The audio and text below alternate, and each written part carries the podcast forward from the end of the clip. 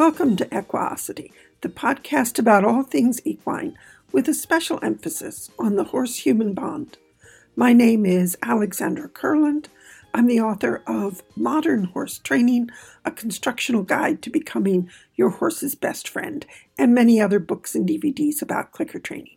And I'm joined by Dominique Day, one of the co founders of Cavalia. This is part two of a conversation with Dr. Michaela Hempen, in which we consider the question what is consciousness? What is the mind? And is this something that humans and other animals share? Your answer very much will affect your level of concern over animal welfare. Do we put only those regulations regarding how farm animals are cared for that protect human health? Or do we insist that these animals live in conditions in which they are not just free from suffering, but they can also thrive and enjoy their lives? And if you're wondering why we're talking about assessing animal welfare as regarding uh, farm animals, all of this discussion relates very much to the way in which horses are, are handled, horses are trained, horses are, are managed. So while we may be focusing on species in these assessments that are uh, other than horses, the questions still are very relevant. As we've discovered already from part one, this is a very complex topic that Michaela has been helping us to understand, especially as it relates to animal welfare. We'll pick up the conversation with a discussion of sentience and animal welfare assessments. So, if we talk about sentience and in, with the animal welfare, going back to animal welfare assessments, you'd need to find an argument that an animal, say a certain species, say we were talking about the octopus, can feel pain or is suffering or can experience enjoyment, capacity to suffer and or experience of enjoyment then they would be sentient, and then we have a moral obligation of which actually then often changes legislation. So for the animals, it's sort of a dead or alive thing. If they get the status of being sentient or not, well, actually, in practice, it doesn't really change much for them. but it should, in theory. It it if it was put in practice, then that that would be basically for them, you know, the upgrading.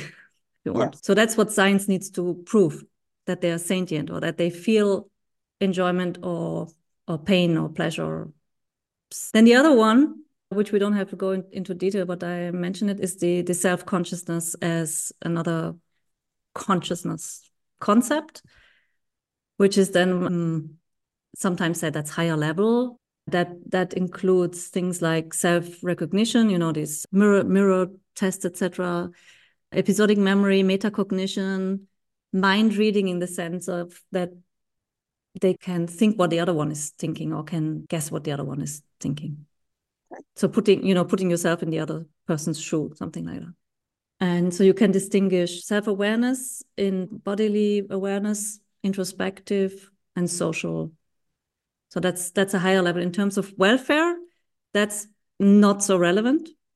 It's more, I don't know, what interest to I don't know to who academics or philosophers probably more philosophers whether um, and, we want and, to establish that animals yeah. have self-consciousness uh, philosophers I would yes. say and pet owners yeah because I know I had some kind of resistance in me when Joe said they don't have consciousness and I think you did too Alex because you brought up that mirror experiment or I think it was the pigeon maybe that was recognizing that the dot was on him looking at a mirror, but that he couldn't see it except through the mirror. And so he knew that the dot was not in the mirror, that it was on him. Well, but Joe was showing us how you could, was telling us how you can train that. So yeah. going through the training process. Exactly. Uh, it, it, you know, you can, you don't need to bring self awareness mm-hmm. in as an explanation when right. you look at how that is trained. And that goes back again to the the Köhler and, and Epstein study of what is insight. but you're saying we're going to get to that, so I shouldn't. I no, shouldn't. well, that's that's probably no, that's probably exactly the the point. So why I'm saying that there are three different ways of no three out of many how you can define consciousness. So self consciousness is not the only definition of consciousness.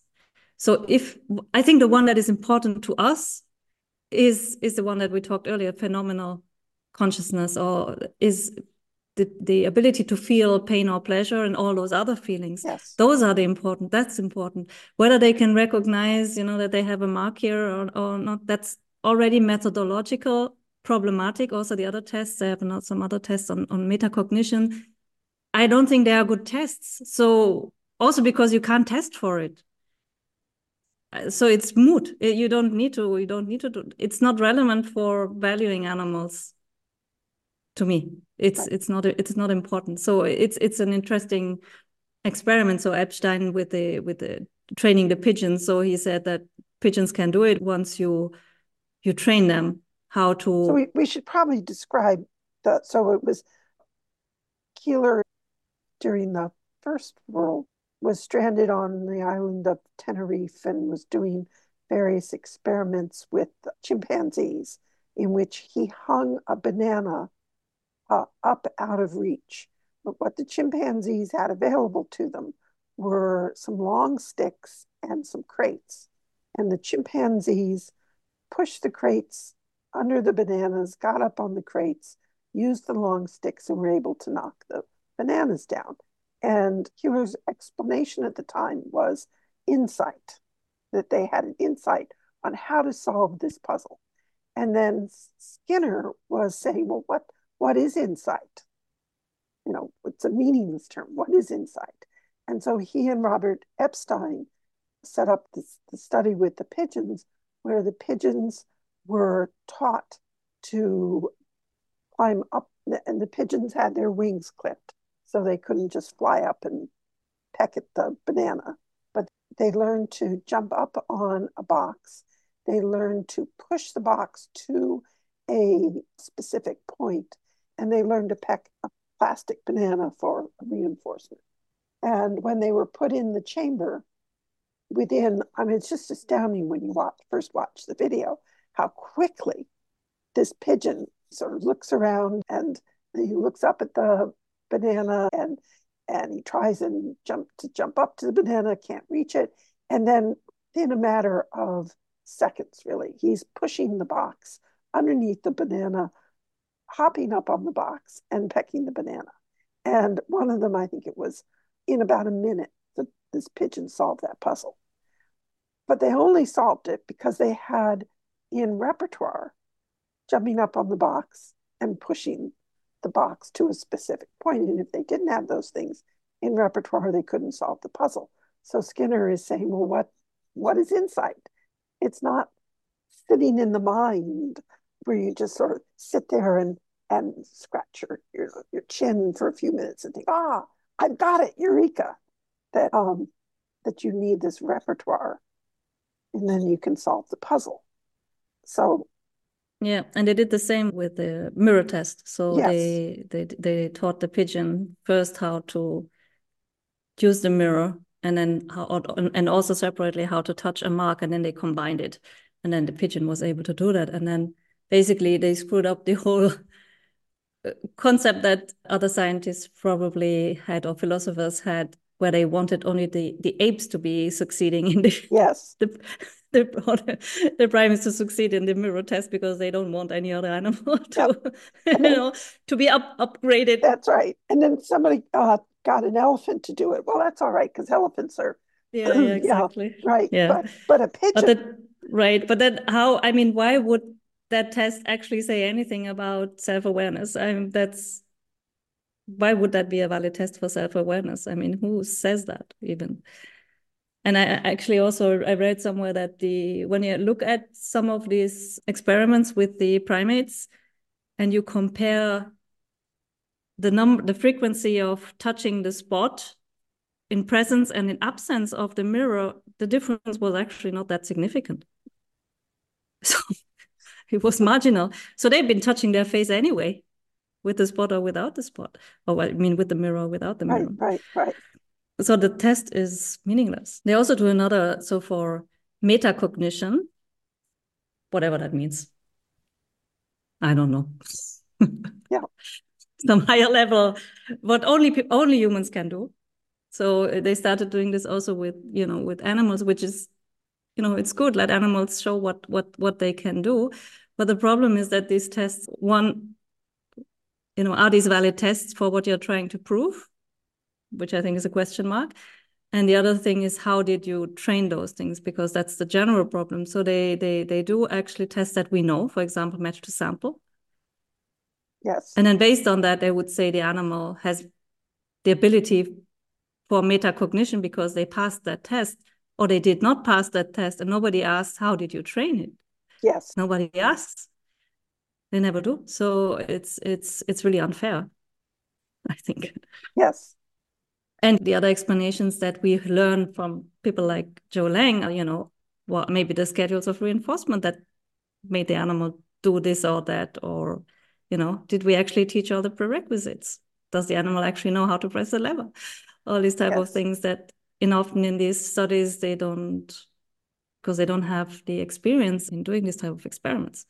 And that's one of the big problems we have with the welfare papers.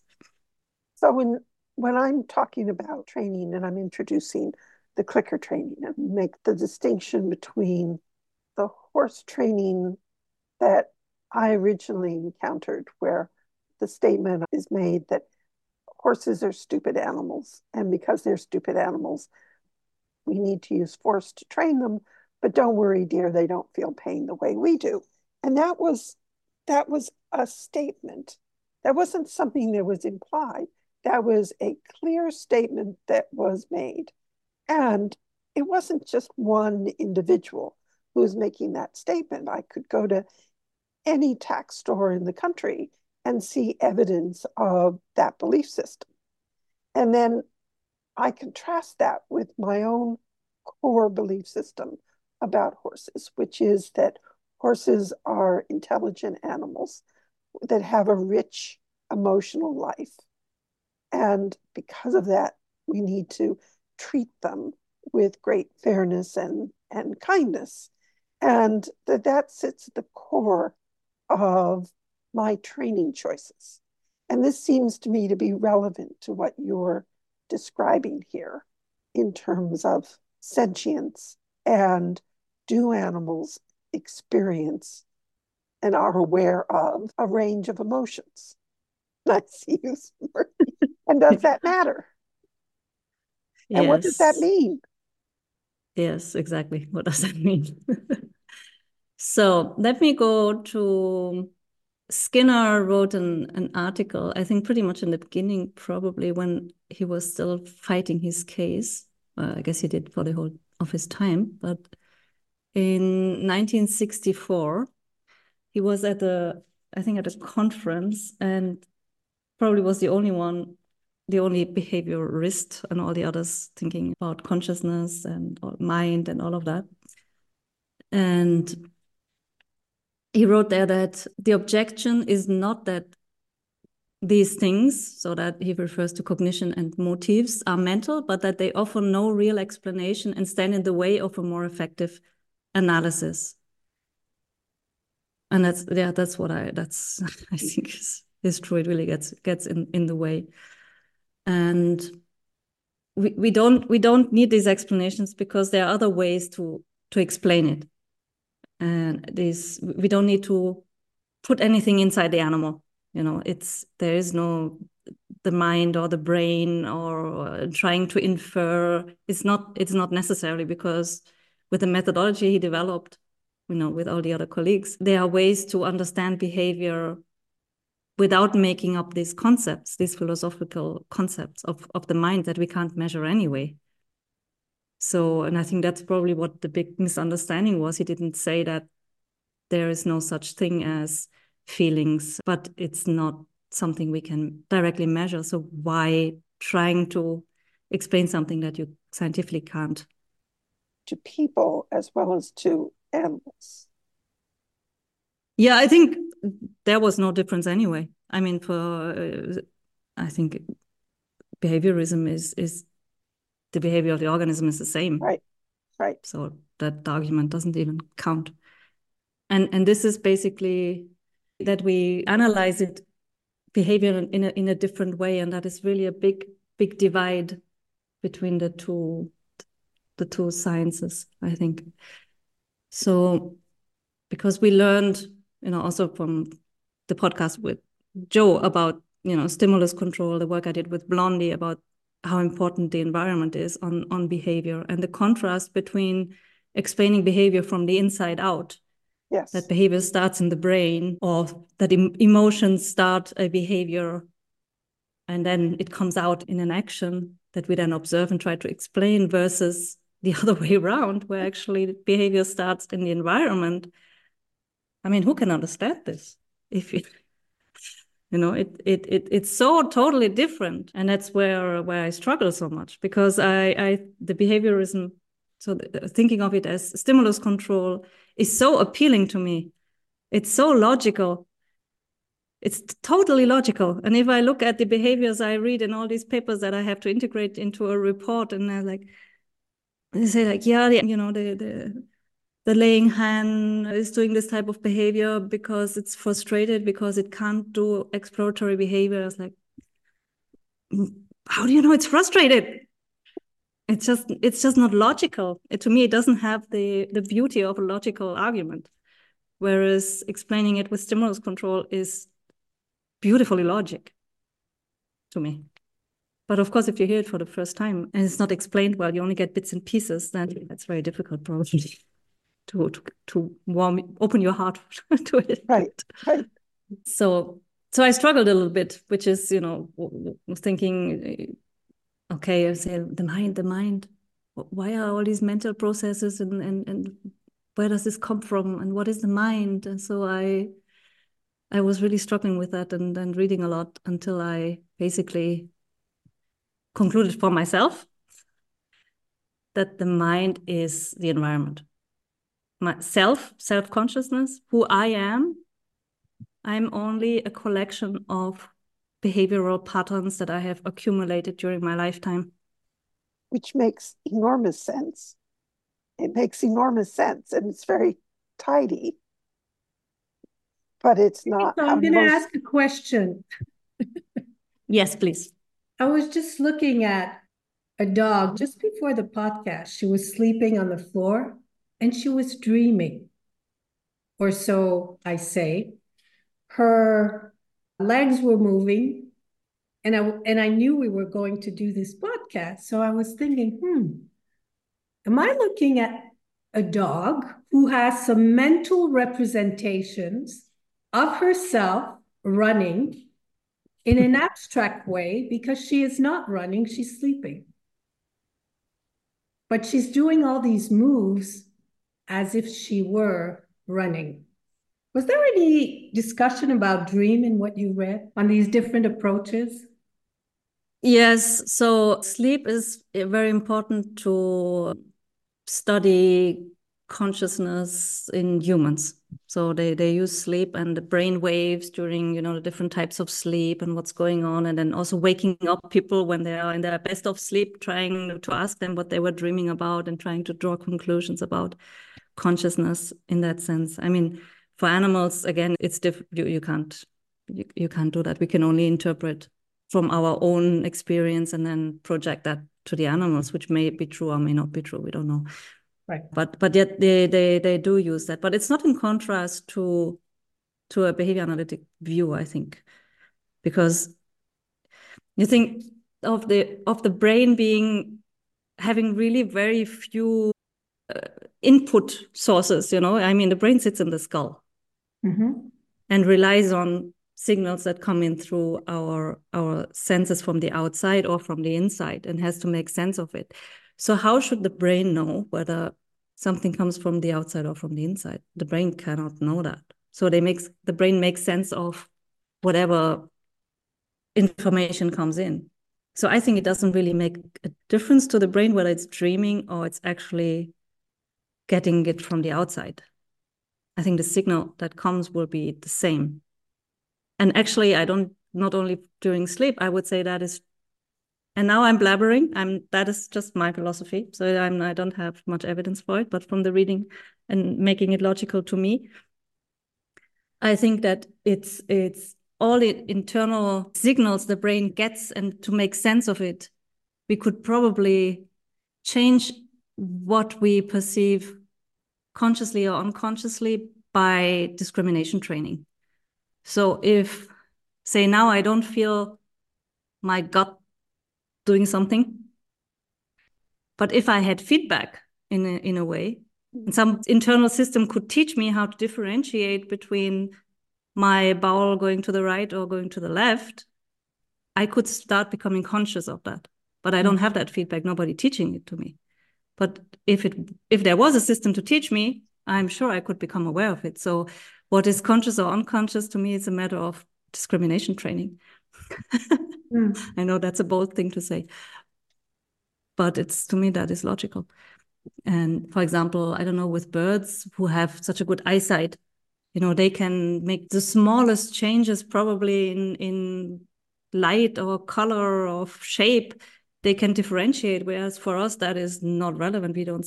It's not relevant to us, so we don't pay attention to it. For them, it is very relevant. Otherwise, they crash into a tree or they don't get the food. So they learn to differentiate and become aware of of of details that we are not aware of. And whether that's internal or external i don't think it's a different the difference is that nobody teaches me. There's no feedback. I don't i can i don't count the discrimination task is impossible because i i know i cannot learn how to differentiate.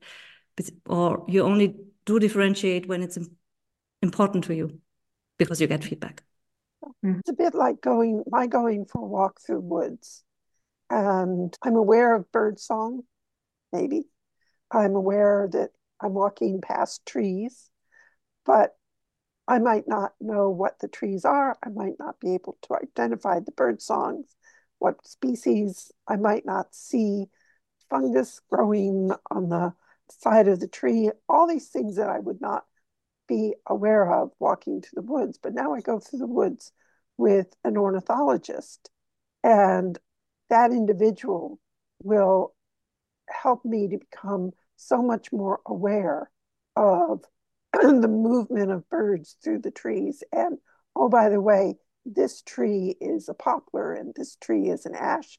And all of that is relevant because it determines where I'm likely to see this particular species of bird and or these insects that uh, grow on the tree and therefore draw the birds in. And so the next time I walk through the woods, I will have a much richer experience and that's basically, that's in a sense, that's what you're describing. It's what is our life experience trained us to be aware of or to filter out.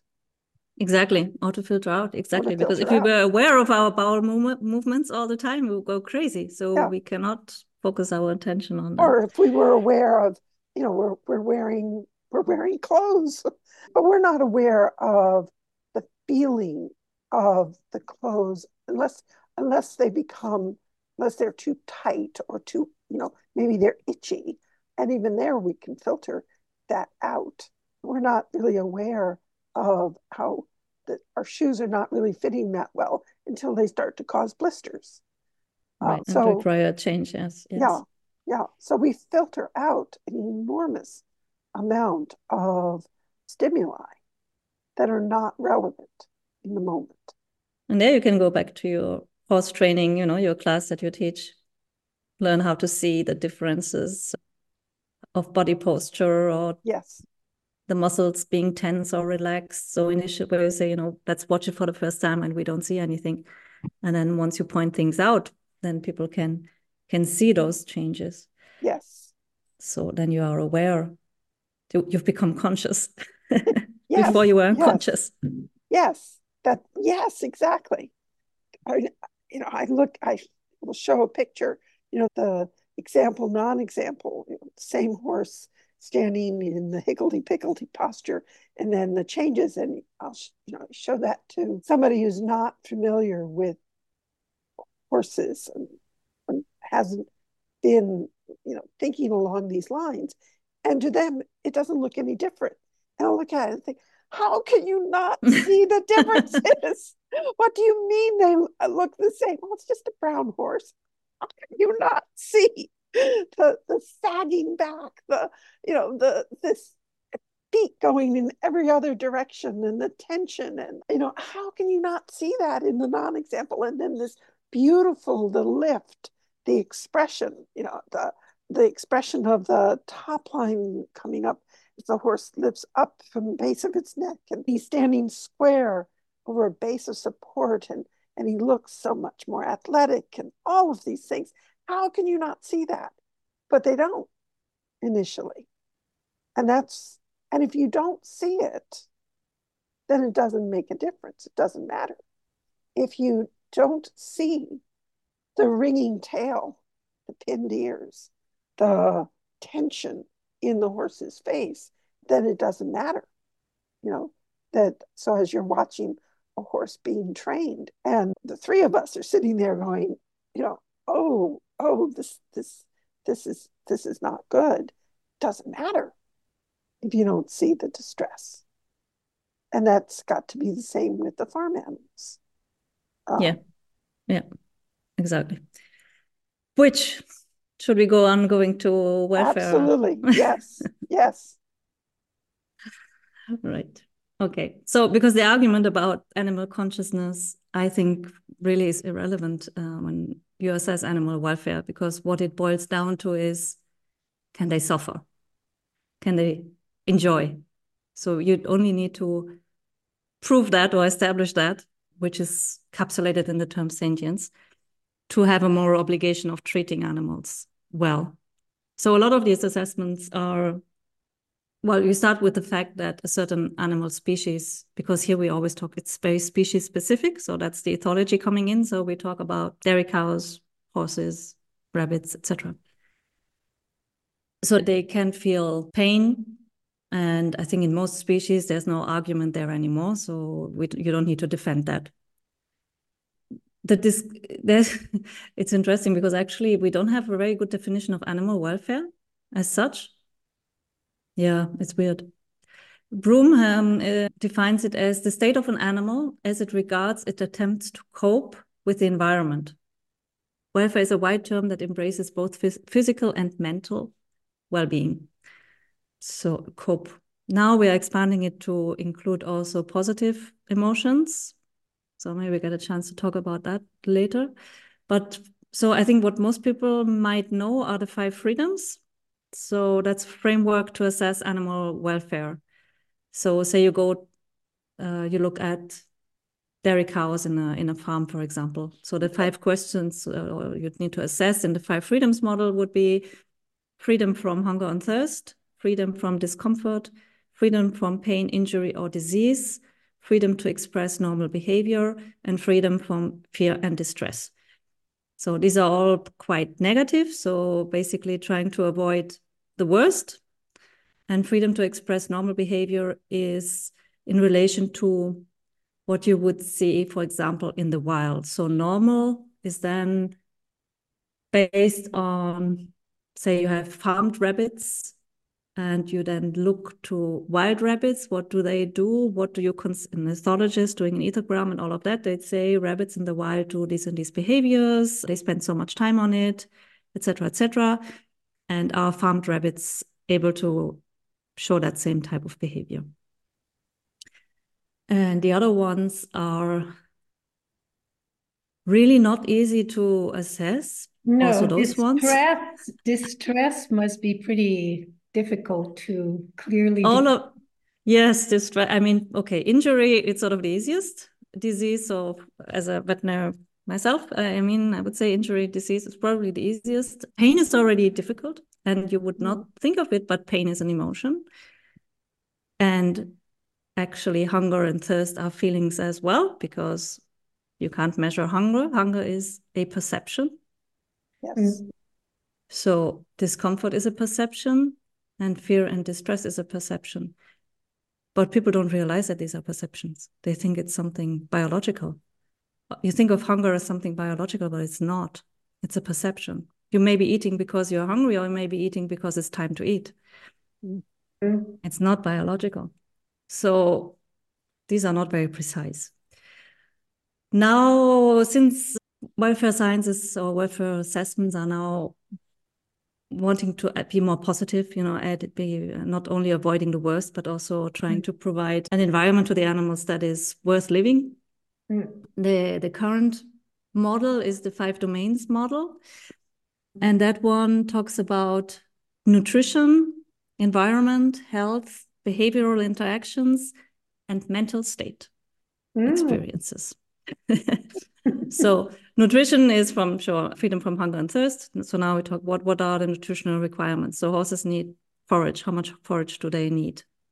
Uh, environment, you know, they need certain space. They need pasture or whatever. Health is, you know, yeah, that's pretty obvious. Behavioral interactions, yes, they need you know interact with conspecifics and to be able to to maybe run walk graze lie down interesting and that that's separate from environment environment is usually more the space of the space of the box yeah, but of the past it, it is interesting that that is that those two things are pulled apart because we would be thinking conspecifics would be part of the environment all right True. True. Yeah. Yeah. Well, they are very difficult actually. Some of the things are very difficult to to categorize. But okay, it doesn't matter in the sense, at least they're there. Yes. You, which yes. domain you put it yes. doesn't, doesn't But it is it's really... an interest it's a it's an interesting yeah, it's... reflection on the evolution of the thinking that they yeah. are compartmentalized in two separate areas. Yeah, also because environment is totally different from uh, we've been talking about environment with with training of changing the environment that is me changing me changing how i'm yeah. standing where i'm standing yes being present being absent so no environment there is more building the building yes. the structure the, the, room that i'm sitting in right now is yes exactly yes yeah. which is probably why it's confusing when we talk about yes um, yeah and i suppose point. included in environment would be whether the room is well ventilated, too yeah, hot, too cold. Exactly. Yeah, all of those things. And but then exactly light, yeah. air quality. So nutrition is water. Yeah. How much do they eat? What's the quality or quality of it? And health. Yes, obviously. Yes. Yeah. Behavior. Yeah. Behavior. So behavioral interaction is behavior in, in, in general. And there we are already, if you look at the details, it's already going to be complicated. And mental state is total chaos because we don't have the tools for it. Right. But so the good thing is that mental state basically now they want to include the positive experiences into that assessment. So and it's possible in this. I mean, this is only a framework, right? To how to right. how to present the information, how to uh, make sense of it. So it's not just if the animal is fighting himself; it's more than that. So we would. So you're we're beginning to include enrichment mm-hmm. opportunities in these assessments. Yes. Yes. yes. Exactly. Is training in there? Yes, it would be human animal interaction. Would argue that training is essential to the well-being of an animal, but I don't know. it's the quality there. of it. Yeah, it's the quality of the the quality of human animal interaction is is mm. in it. Okay. Yes. So, but the so the the, the how you how so how you measure welfare so we have different ways of measuring measuring it and then so you're measuring it and that's what you put into the these categories so you fill them with with measures so you could measure sort of environment based would be air quality how, how many perches do the laying hens have how many nests the quality of the litter etc or you would say management based would be how often do they get fed? How often is it? So what's the the farmer doing? You know, how often do they clean clean clean clean it out? So it's not only providing the equipment that would be equipment based and then its management is what do they do with it? How do they maintain it? How do they feed it? And then you have the animal based measured and animal based uh, measures are sort of the highest value indicators in animal welfare assessment uh, and there is already sort of a difficulty for me because animal welfare scientists define those as asking the animal mm. because you observe something on the animal. But being a trainer from a training background is saying you're not asking the animal, you're just looking at it because it means are there injuries? Are they so their behavior, observations of their behavior, how often do they lie down, stand up, lameness scores, body condition score, are they panting, sweating? I don't so you you are looking at it and, and making a judgment. So that's animal based. So they're not they're not asking as such, but they are basically the closest to the animal point of view, looking at it, basically. So those are the oh, highest so, highest so value if I'm looking at a barn full of horses and I'm seeing horses pinning their ears at the horse in the stall next to them, kicking the stall walls, etc., I would be seeing that this is an environment that needs some changes. Right. And of um, course you take you take frequency and see how often does it happen, how many horses are so the proportion of horses showing that behavior. So then you yes. look at the the victims of aggressive behavior as well how many are victims and who are the victims of aggressive behavior. And so it's a logical approach. So you do observations and then informed by say veterinary observations in terms of injury disease mortality this type of this type of things. Yes. but we're not talking about operant responses or asking them in, in terms of you know choice experiments or things like that. So so those are would be animal based measures so one difficulty is that when they define what an animal needs in terms of behavior, so coming from an ethology perspective, thinking that a behavior originates inside the animal, so they define that as an emotional need because they looked at behavior in the wild and then extrapolate that to what animals need in captivity. And that is a behavioral need. So dust bathing behavior in hens and laying hens, for example, so they see fowl in the wild dust bathing and we want to see that also in, in farmed animals. So you could see as an indicator, that would be an animal-based indicator, uh, the percentage of animals at any given moment dust bathing, right? And that would, then you would have to define a cutoff value and say if it's uh, I don't know, 20% at any given moment, or maybe they prefer doing it in the mornings. So you say 20% of the of the flock during the morning is dust bathing. Then I define that as acceptable welfare or good welfare or poor welfare, or whatever you you you think. So that would be a way of assessing the welfare on a behavior. There's no level. study of one here. You couldn't. It would be unmanageable to look at it that way you have to look at it, like you said, from a more ethological. Well, a study of one in a ethological context would be unrepresentative because right. you, they are looking at uh, population based. Yes. So a study of one would be invalid. So we know that the track system is something that a lot of people are looking at these days. Of instead of having a horse out in a, a big open pasture, they create tracks that give the horses different footing, etc. And often they're done so that they can reduce the amount of grass that the horses are exposed to. And Jaime Jackson was one, I think, one of the first people to propose the track system. And as part of his track system, he said horses need to get in touch with, you know, their wild horse experiences. They need to be exposed to predators.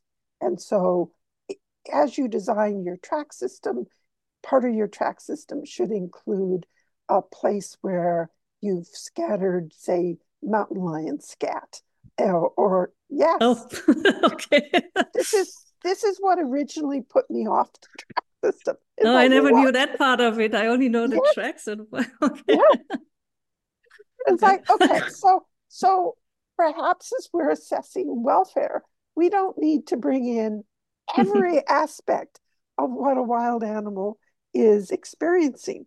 You know, maybe those those birds are dust bathing because they're full of lice, but in the environments that people have them in, they're controlling for that, and they don't need to dust bathe because they're not full of lice. You know, there are yep. we have to look at at these things with some degree of I want to say common sense, but it's not common sense at all. Yeah. And we don't Yeah. we don't need our horses to experience moments of there's a mountain lion, I need to get out of here. That reminds me of of Circus Krone's horses, you know, the ones that Anja Beran is uh, is training because they have to they are with the lions all the time. Oh, yes. And she said some of them don't care and others actually do care, but some are really oblivious. They don't mind the lines at all. yes, so it's it's it's not easy then, and so we'd be you know in order to decide on these cutoff values, you'd have to do a number, lots of experiments and trying to get some sort of decision point. Uh, but it's it's really it's really problematic. And also, I mean, what do you do with a percentage? You know, do you put it at twenty percent or eighty or fifty? And and what does that mean? So it's really difficult. But I, I think conceptually, the interesting part is, uh, you know, uh, looking at why explaining why an animal behaves in a certain way and where, what do you consider normal behavior? Because